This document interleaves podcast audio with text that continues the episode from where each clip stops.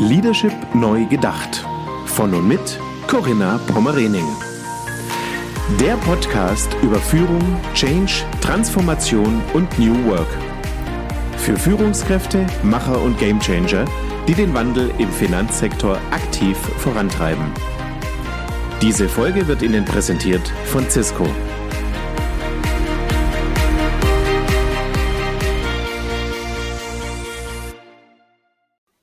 Herzlich willkommen zu meinem Podcast Leadership Neu Gedacht. Mein Name ist Corinna Pomorenin. Ich freue mich, dass Sie wieder dabei sind. Und ich begrüße ganz herzlich meinen heutigen Studiogast, zumindest im virtuellen Podcaststudio. Hallo Björn Schneider, sei gegrüßt. Hi Corinna und hi an alle Zuhörer. Ja, super. Björn, du bist Head of People and Organization, dazu auch Agile Coach bei der Hypoport. Ähm, stellen wir das mal ganz kurz vor. Die Hypoport, ich glaube, ist vielen im Finanzsektor tatsächlich im Begriff. Ihr habt ja euren Hauptsitz in Lübeck. Mhm. Die Hypoport ist ja auch Muttergesellschaft eines Netzwerks von Technologieunternehmen für die Kreditplattformen, Immobilienwirtschaft und auch Versicherungswirtschaft. Also ihr liefert quasi so die Technologie für die Unternehmen. Mhm. Ja, und ganz spannend, glaube ich, wie ihr euch in den letzten Jahren verändert habt von eurer Organisationsform. Und genau darüber wollen wir heute sprechen. Du wirst ein bisschen aus dem Nähkästchen plaudern, hoffe ich, dass wir uns auch was darunter vorstellen können.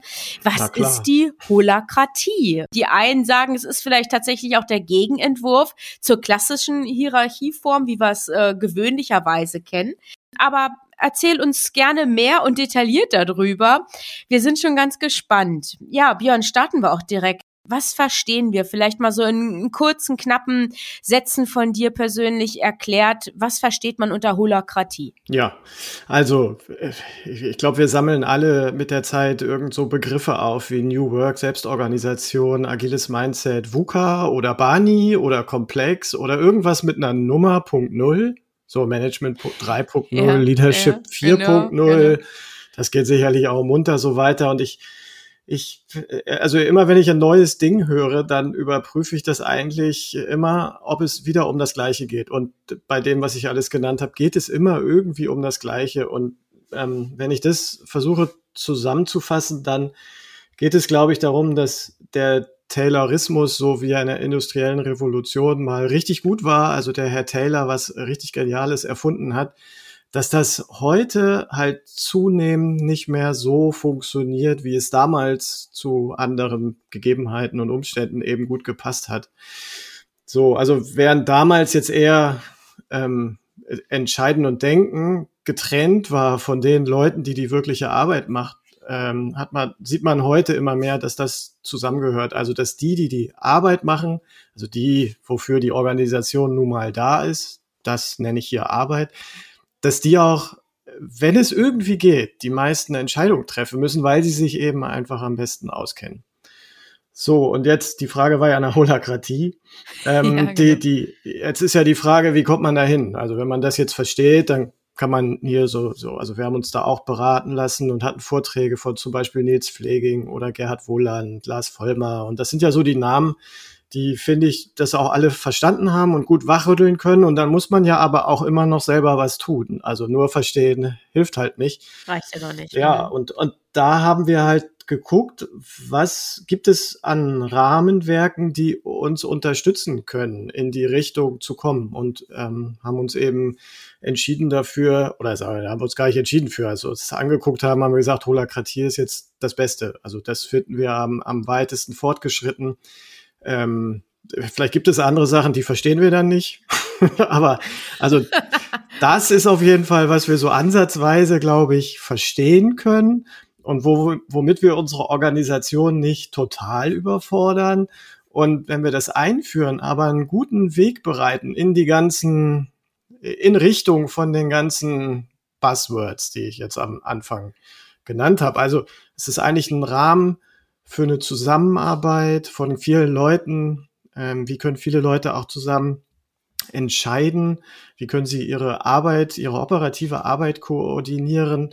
Und dabei eben möglichst selbst organisiert agieren oder sich zumindest auf den Weg begeben, dahin möglichst selbst organisiert ja. zu agieren. Und nicht mehr in konventionellen Hierarchiestufen oder in starren Strukturen, ja. was festgelegt ist, sondern eher in flexiblen, in so einem flexiblen Framework, wenn man so will. Das ist richtig, ja. Also Holakratie hat ja als eig eine Eigenheit, dass die Teams, die heißen dann da Kreise, dass die ihre mhm. Struktur selber bestimmen. Das ist ja ein, ein, ein Riesending. Also das gab es ja bisher noch nicht. Also sonst haben das immer Chefs gemacht oder große Beratungshäuser oder Unternehmensberater oder so. Ja. Meistens sogar dann, wenn es richtig schlecht ist, auf der grünen Wiese, also ohne die Leute zu fragen, die die eigentliche Arbeit machen. Aber hier haben wir jetzt ein Beispiel für entscheiden, wo gehandelt wird, dass, dass eben die Leute, die die Arbeit machen, in der Gruppe, ohne, ohne eine Rolle, die ihnen sagen würde, was sie zu tun haben, zusammen entscheiden, wie ihre eigene Struktur ist. Ähm, genau, das ist jetzt ein Beispiel für Holakratie. Und ein, ein Punkt ist mir noch wichtig zu sagen, es ist nicht so, dass Holakratie keine Hierarchie hätte. Ähm, mhm. In der Holakratie ent, äh, enthalten Kreise wieder Kreise. Das heißt, dadurch ergibt sich eine Hierarchie. Der Unterschied ist nur zum jetzt zum Beispiel der pyramidalen Struktur, wie sie vom im Terrorismus ja. gewöhnt ist, dass es keine Hierarchie der Menschen mehr ist, sondern eine Hierarchie der Arbeit. Wir nennen das dann Purpose. also der, der, Rollen ist es dann, ne, oder? Äh, genau, jede Rolle ja. und jeder Kreis hat einen Purpose, einen Sinn und einen Zweck und das wird in eine Hierarchie gestellt. Und und das ist mm, das ist das ist ein Paradigmenwechsel, der eben jetzt die Arbeit in den Vordergrund rückt und nicht einzelne Menschen, die dann, weiß ich nicht, mit dem Nasenfaktor irgendwie entscheiden, das oder das wäre gut oder schlecht. Also das, worauf es jetzt eigentlich auch ankommt, dass es um die Sache geht, um den, ja, wie du es gerade auch auf den Punkt gebracht hast, um Richtig. Purpose, ne, Sinn und Zweck des Unternehmens, der Unternehmungen. Richtig. Ja, hm, das steht dann im Fokus. Ja, aber das hilft ja immer alles nichts. Also wir müssen, da kommen wir bestimmt noch drauf, auf die Menschen zu sprechen, weil es ist vielleicht so ein ja. Nachteil der Holakratie, aber äh, im, halt das noch ein bisschen zurück. Ja, ja, genau. Im Kern, ich wollte das erstmal nur, ich wollte erstmal nur bekräftigen ist ja. eine Organisation dafür da, um Arbeit gewuppt zu kriegen. Ne? So, ja. das, das hilft ja mhm. erstmal alles nichts. Und deswegen muss man sich darum, wie das, wie das vonstatten gehen soll, ja auch primär kümmern.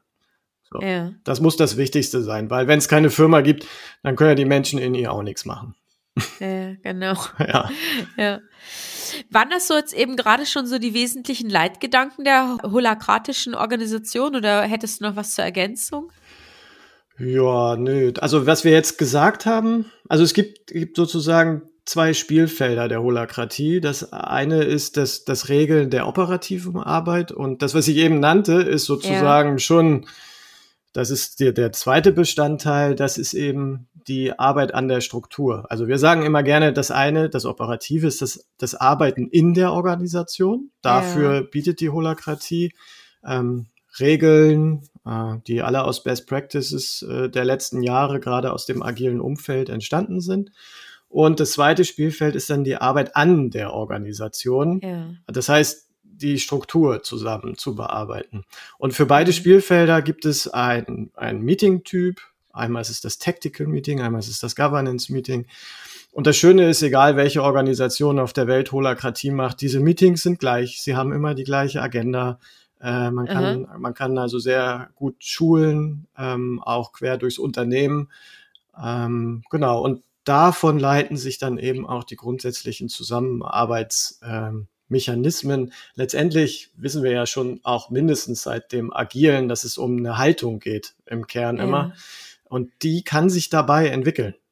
Es ist nicht so, dass sondern wir machen jetzt Holakratie und dann ist auf einmal die Haltung da. Das hat auch schon bei den agilen Methoden nicht geklappt. Nicht ähm, geklappt, genau. Ich habe das auch ganz früher versucht. Ich dachte mir, oh, Scrum ist toll, führen wir ein. Hat gar nicht geklappt. Ja, es hilft halt einfach nichts. Die waren noch nicht bereit dafür, ja. Ja, genau. Das, sie hatten aber auch keine Chance. Ne? Ich führe einfach eine mhm. neue Methode ein und dann sollen alle anders funktionieren. Das tun, das, ja, das tue ich, das tue ich selber auch nicht. Wenn man mir einfach sagt, dass sie anders funktionieren soll, dann wird das nicht besonders gut. So, das heißt, man muss das üben und man also muss das trainieren und muss Coaching machen, äh, on the job dann und dann kann sich über die ja, Monate, Jahre, äh, äh wenn es gut läuft, äh, kann sich dann entsprechende Haltung entwickeln. Ja. Björn, sag doch mal, was waren denn seinerzeit so die Beweggründe, dass ihr jetzt die Organisationsform ja so geändert oder verändert habt, dass ihr euch für Holakratie entschieden habt? Ja, das ist ganz witzig. Normalerweise würde man ja denken, da, also so wie es sonst so läuft, ne, da ist irgendein Vorstand mit so einem C im Jobtitel, der ist auf irgendeine Konferenz gegangen und ist zurückgekommen und hat gesagt, Holakratie ist geil, das machen wir jetzt. Das führen wir ein. Ja, das machen wir. Also, weil, weil ich gesehen habe, dass das toll ist. Und wenn wir es einführen, das ist wieder das gleiche, der gleiche Irrtum am Werk. Ne? Weil wenn wir es einführen, dann funktionieren wir anders. Ist ja halt nicht so. Und bei uns war es tatsächlich auch anders. Ähm, bei uns ja. kam es tatsächlich von uns Coaches und äh, also ganz, ganz im Speziellen sogar von meinem Kollegen Klaas Reinecke. Der hat nämlich irgendwann mal gesagt, weil er das Management einer der Tochterfirmen von Dr. Klein Privatkunden ähm, äh, äh, begleitet hat, hat gesagt, so, ich habe jetzt genug. Also ich kenne jetzt Holakratie, ich sehe, wie hier gearbeitet wird, ich sehe deren Ziele, wie wir arbeiten wollen. Und deswegen hat er ihnen dann mal Holakratie vorgestellt und gesagt, wir, wir probieren das aus, nur, nur hier im Management Board. Also wir erzählen auch der Organisation davon erstmal nichts. Ihr habt jetzt erstmal ja, die okay. Chance, das Aha. auszuprobieren. Und dann können wir zusammen, also ihr ja dann als Unternehmer, ne, drei Vorstände, ähm, ihr könnt dann entscheiden, wie wir damit äh, weitermachen wollen.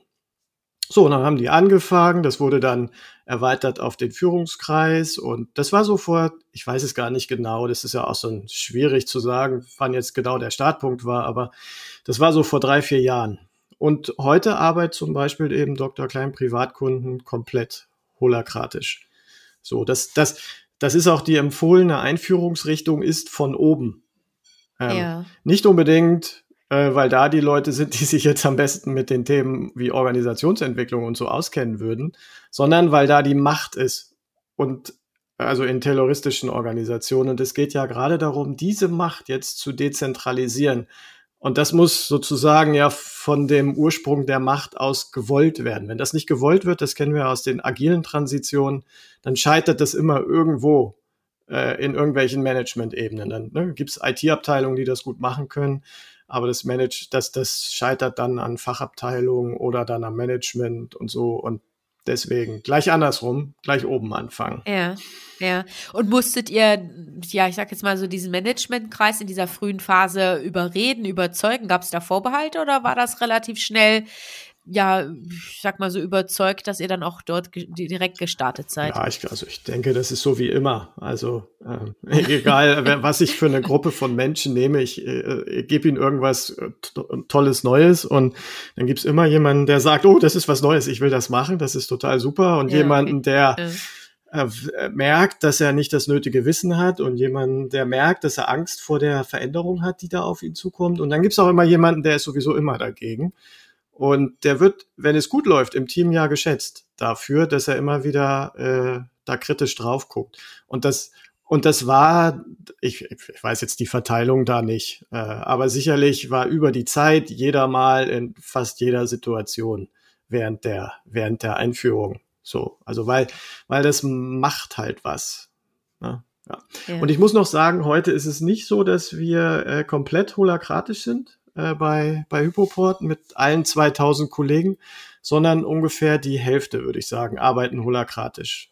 Also die, gro ja. die größeren Firmen, ähm, Dr. Klein Privatkunden, Smart InsurTech, Europace, die arbeiten zum Beispiel alle holakratisch. Es gibt noch ein paar, die auch holakratisch arbeiten, die ein bisschen kleiner sind. Und dann gibt's aber eben auch wirklich noch, wie gesagt, die Hälfte der Kollegen, die arbeiten nicht holakratisch.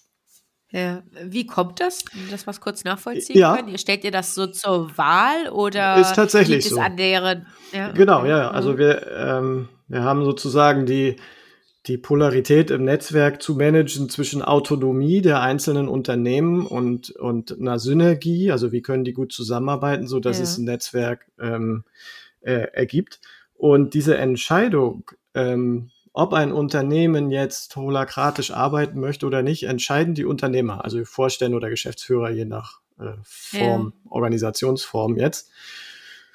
Genau, und manche haben sich dafür eben entschieden, und das sind meistens eben die größeren Organisationen, die einen höheren Grad an Komplexität haben und deswegen eher merken, äh, ja, wir müssen irgendwann anfangen, anders, also zu trainieren, anders zu arbeiten, sonst wird das so nicht mehr.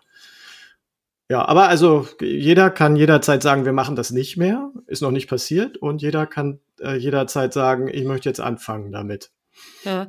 Ihr habt aber nicht als Hypoport jetzt das große Zielbild bis zum Jahre X, wollt ihr alle holakratisch organisiert sein? Genau, haben wir nicht. nee, okay. nee, nee. Nee, nee, ganz, also wirklich auch unsere beiden Vorstände, ähm, das ist halt das Tolle, dass ähm, äh, beide Vorstände ähm, dieses Mindset auch haben und ganz bewusst entschieden haben, dass ähm, das Geld, was aus unseren, das ist ja sehr schön, funktionierenden Geschäftsmodellen rauskommt, nicht nur wieder irgendwie in neue Firmen investiert, sondern eben auch in die Firma selber. Und ähm, damit äh, gibt's auch, also damit haben sie auch ein ganz hohes Vertrauen an die einzelnen Unternehmer und überlassen denen dann die Entscheidung. Ähm, und dann heißt es natürlich auch, dass die Unternehmer auch in die Verantwortung gehen müssen und sagen müssen, so, okay, ich probiere das aus, aber dann probieren sie es halt auch aus. So, ne? Mhm. Also das hat den Vorteil, ja. weil wenn ich sonst irgendwas von oben vorschreibe, dann könnte man ja da wieder durch die Hintertür raus glitschen und, und sagen, na, der Chef hat gesagt, ich, ich muss das machen. Und das, das soll eben mindestens mal auf dieser Ebene nicht, nicht passieren. Ja. Ja. Spannend. Ähm, Jörn, du hattest jetzt eben gerade auch schon diesen, ja, ich sag mal, diesen anfänglichen Prozess beschrieben, diesen Einführungsprozess. Wenn du jetzt insgesamt drauf schaust, wie lange hat denn diese Prozessphase gedauert, weg von dieser alten Welt hin zu der, ja, holakratischen Organisationsform, bis es wirklich auch etabliert war? Jetzt bei der Hälfte der Unternehmen, die jetzt quasi dem ja. auch angeschlossen sind oder dem folgen. Ja, so wie du die Frage gestellt hast, würde ich sagen, immer noch. also, und ich weiß auch gar nicht, ob das jemals so richtig zu Ende ist. Also, wie gesagt, der Startschuss war so vor drei bis vier Jahren. Ähm, ja. So, und dann haben ähm, eben noch ein paar andere Firmen dann immer ein, zwei Jahre später so in dem Abstand gesagt, so, wir, wir wollen da auch mal ähm, uns ausprobieren. Und alle, die das gesagt haben, haben es dann auch immer ähm, in Anführungsstrichen ausgerollt, sage ich mal. Also dann, dann eben nutzbar gemacht für die gesamte Organisation. Und ähm, ja, sind die jetzt fertig? Also sie arbeiten jetzt holakratisch. Ne? Es gibt jetzt Rollen und es gibt jetzt Kreise und das wird alles in einem zentralen Tool, Hola Spirit heißt das, gepflegt, die ganze Governance-Struktur. Also wenn man jetzt von draußen guckt, könnte man sagen, ja, ist ja fertig. Die arbeiten jetzt holakratisch. Äh, wenn wir ernst, wenn wir das ernst nehmen, dann äh, haben wir natürlich auch immer noch, und ich kann mir auch nicht vorstellen, wie es anders sein sollte, disziplinarische Führungskraft. Kräfte. Das heißt, wir haben statt früher einer Hierarchie jetzt mehrere Hierarchien aufgebaut.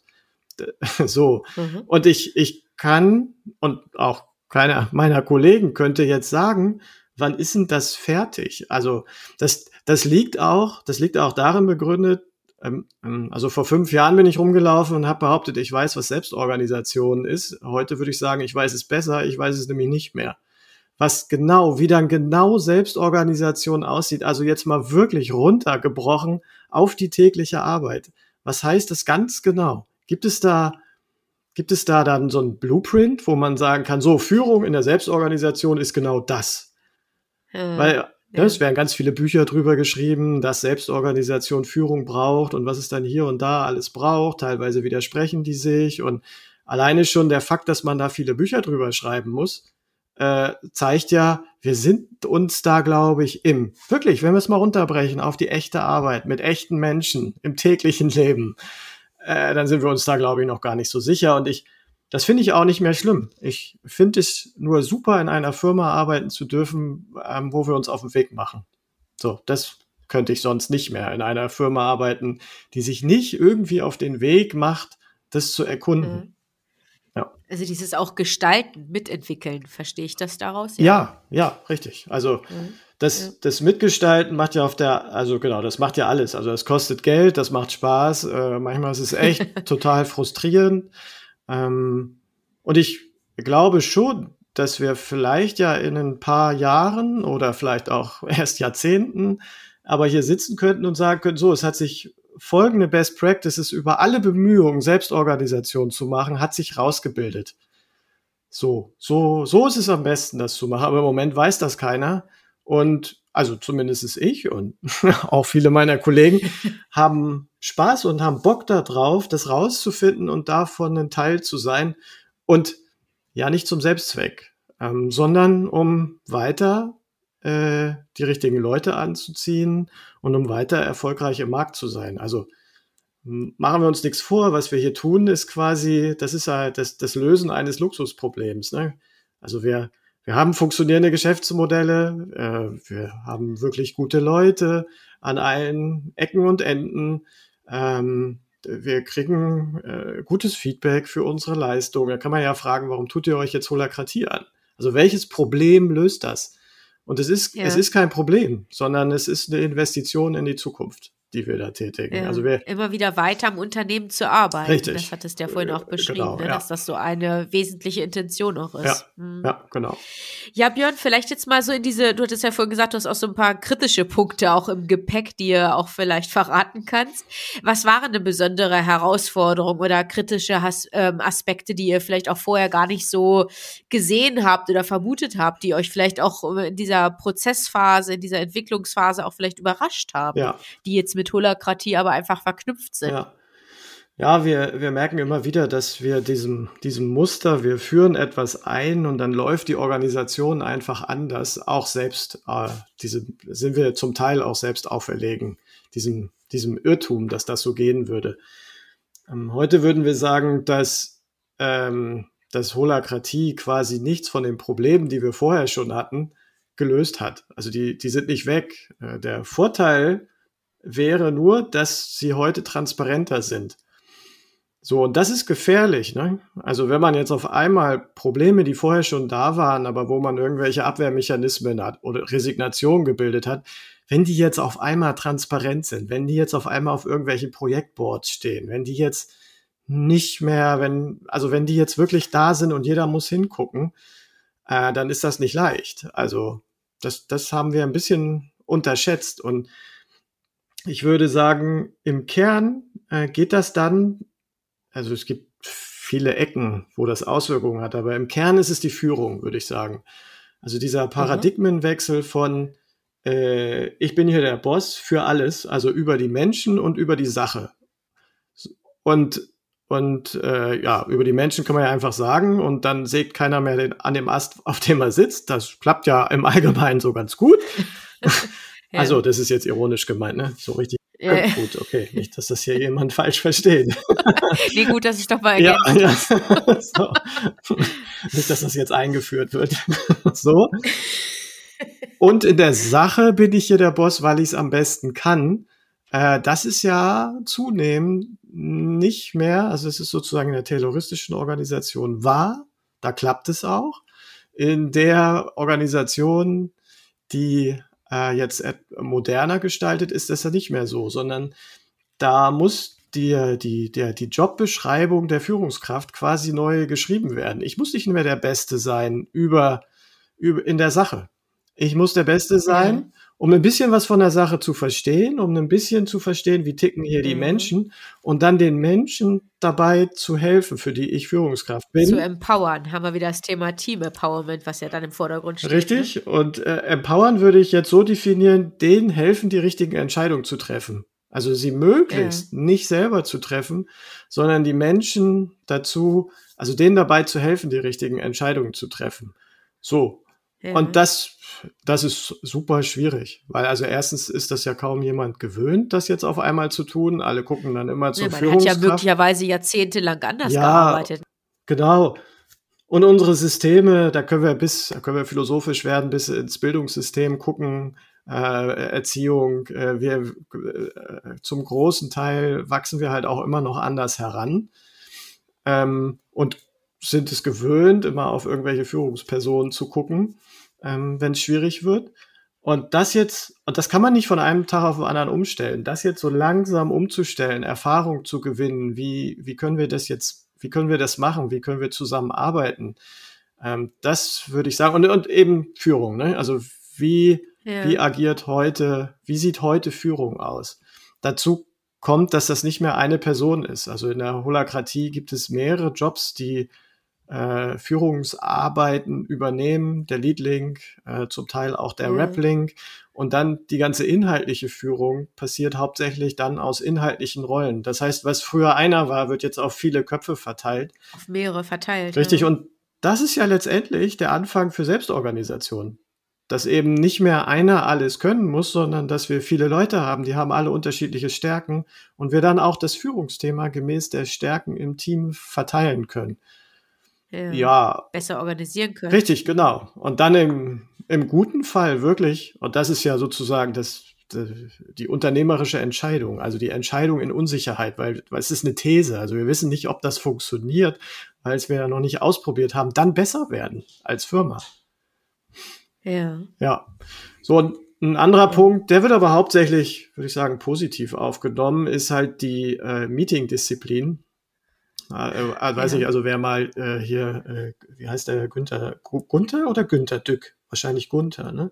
Mit äh, Schwarm dumm äh, gelesen hat, finde ich sehr köstlich, ja. äh, das Buch. Ne? Also alles super intelligente Leute, tust du sie zusammen, werden sie dumm.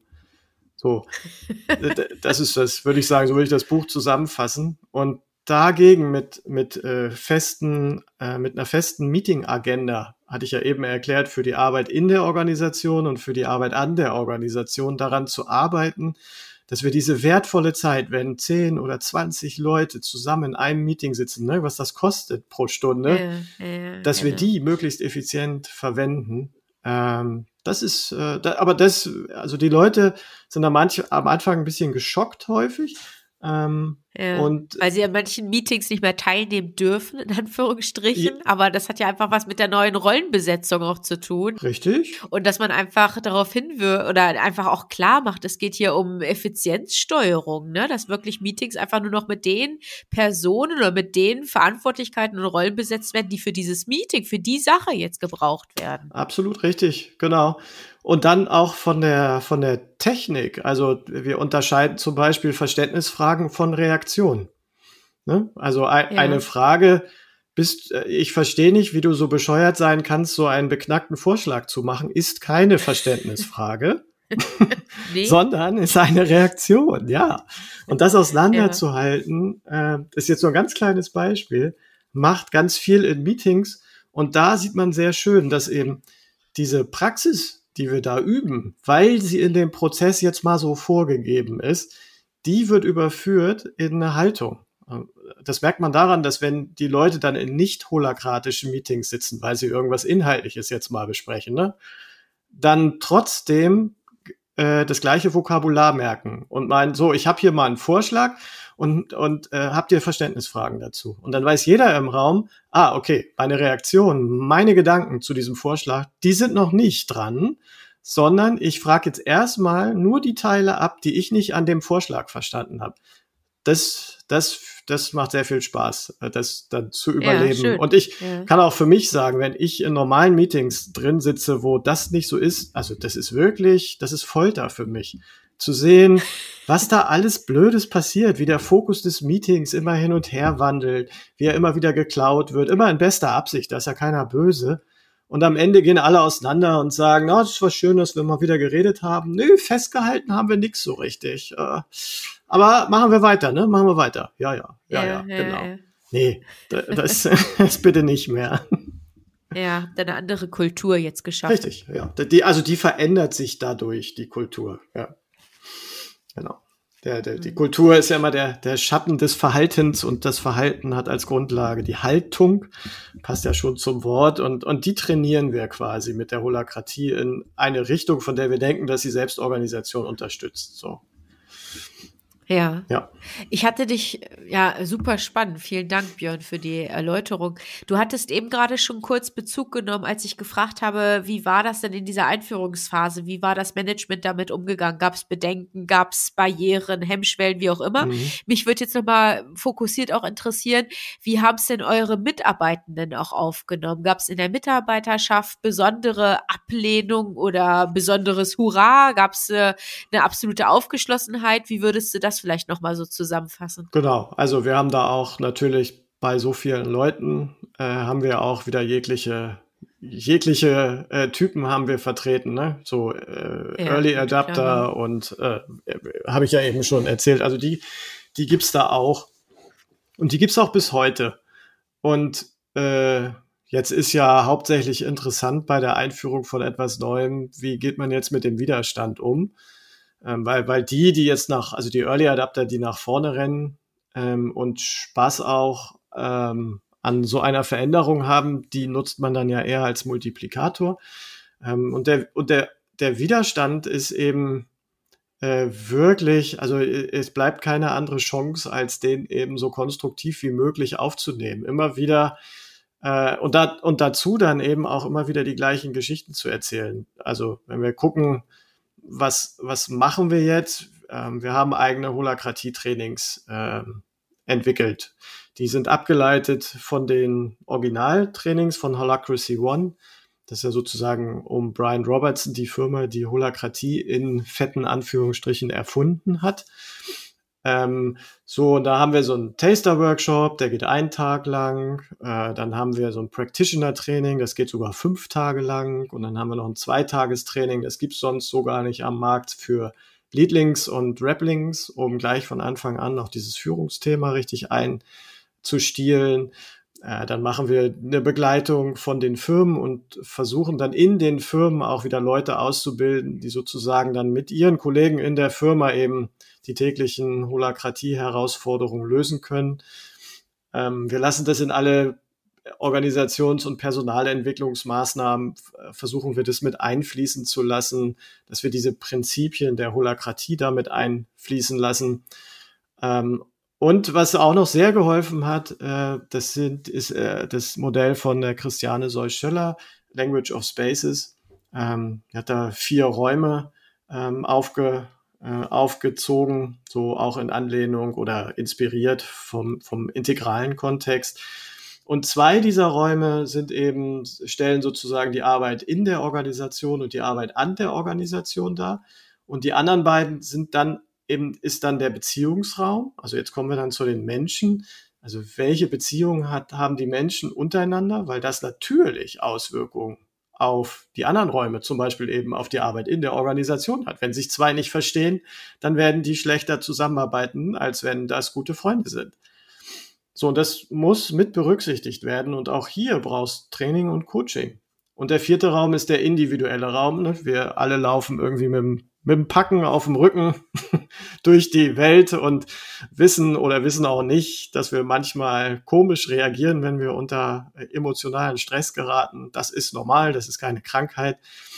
Hat aber eben Auswirkungen auch natürlich auch wieder Beziehungen und auch wieder auf die Arbeit. Auf das Beziehungsgefüge, klar. Genau, was wieder Auswirkungen auf die Arbeit hat. Ne? Und ich, natürlich, wenn jetzt, weiß ich nicht, mein Opa gestorben ist, dann komme ich anders in die Firma als wenn ich äh, gestern ein neues Haustier gekriegt habe oder so. Ne? Und dann mache ich auch eine andere Arbeit. Und das muss berücksichtigt werden. Ja. Ja. ja. Ja, absolut spannend. Björn, ich hatte mich im Rahmen meines Buchprojektes mit dem Thema Holakratie beschäftigt und habe einfach auch mal geschaut, also im Buchprojekt New Leadership im Finanzsektor, mhm. da bin ich ja auf euch aufmerksam geworden, hatte gesehen, dass ihr da seit ein paar Jahren aktiv seid. Ähm, das war aber somit das einzige Unternehmen, was ich tatsächlich auch im Finanzsektor so gefunden habe, die das wirklich aktiv auch jetzt so leben und umgesetzt haben. Mhm. Habt ihr Austausch zu anderen Unternehmen, die auch holakratisch organisiert organisiert sind? Gibt es da ja wie so einen regelmäßigen Austausch in Netzwerkform oder? Ja, ähm, ja, wir, wir haben den, genau, wir haben den mit initiiert, also so, so ein Austausch der der Holakratie-Anwender im deutschsprachigen Raum. Ähm, genau, und äh, ganz vorne mit dabei, weil, weil auch Beratungsunternehmen ist, sind die, ist das Unternehmen äh, Xpreneurs aus der Schweiz zum Beispiel. Ähm, genau, und äh, da gucken wir auch immer, wie können wir vielleicht uns gegenseitig eben Impulse geben. Ähm, und dann sitzen da noch so, noch so fünf bis zehn Leute drin. Ähm, und daran merkt man schon, gibt nicht viele.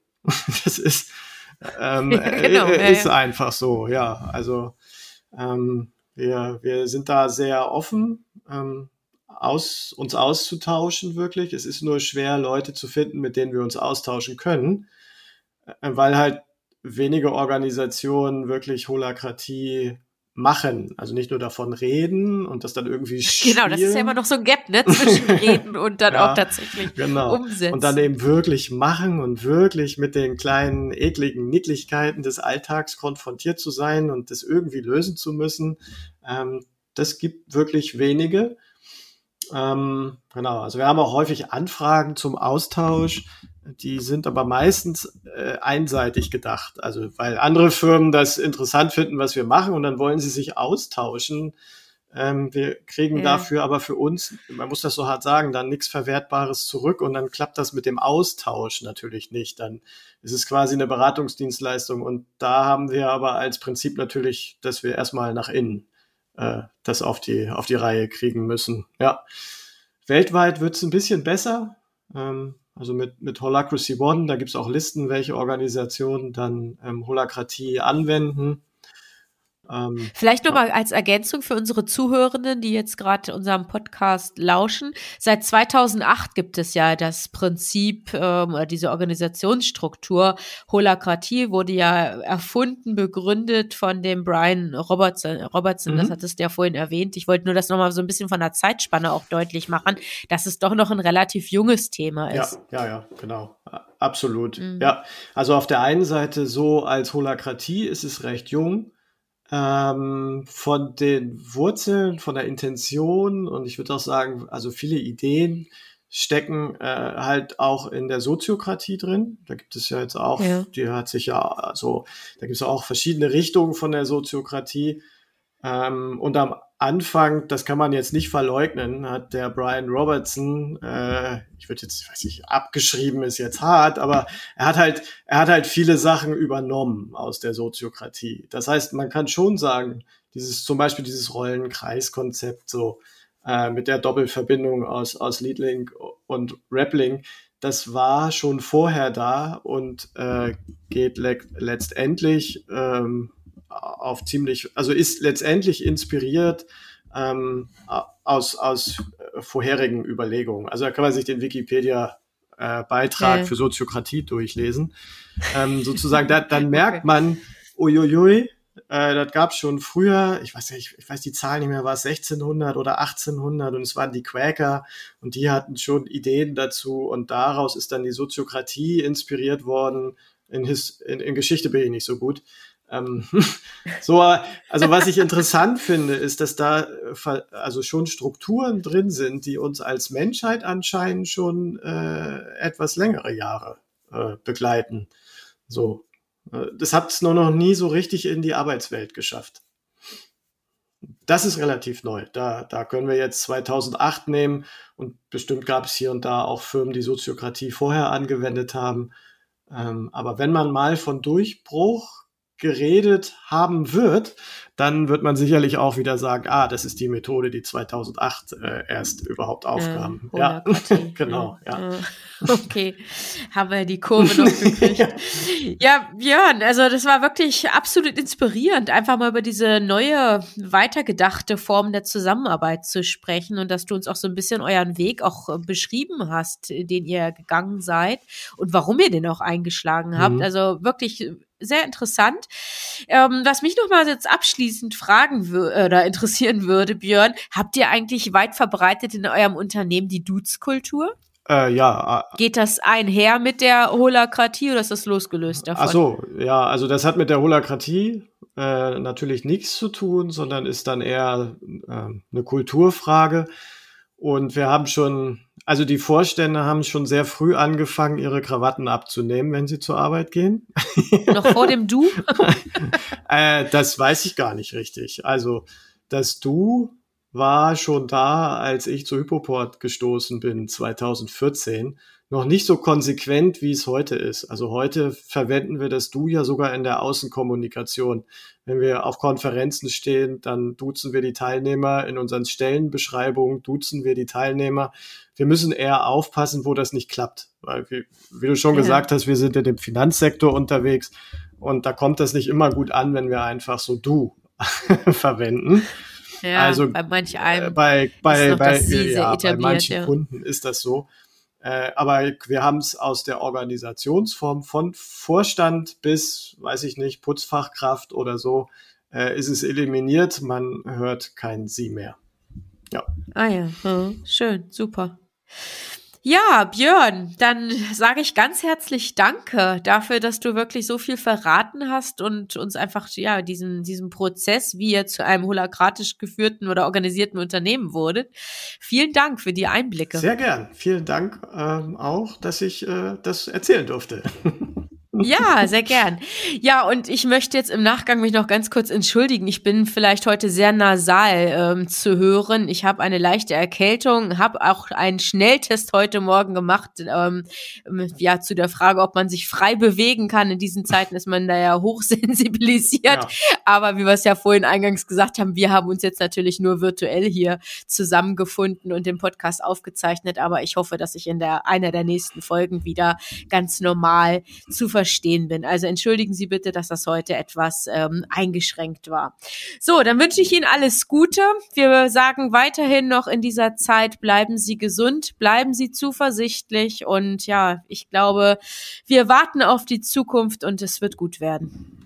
Sehr schön. Für dich, Björn, auch alles Gute und vielen Dank, dass du dabei warst und dass wir miteinander sprechen konnten. Sehr gerne und gute Besserung für dich. danke, danke. Wie sind Ihre Erfahrungen zu dem Thema in dieser Episode?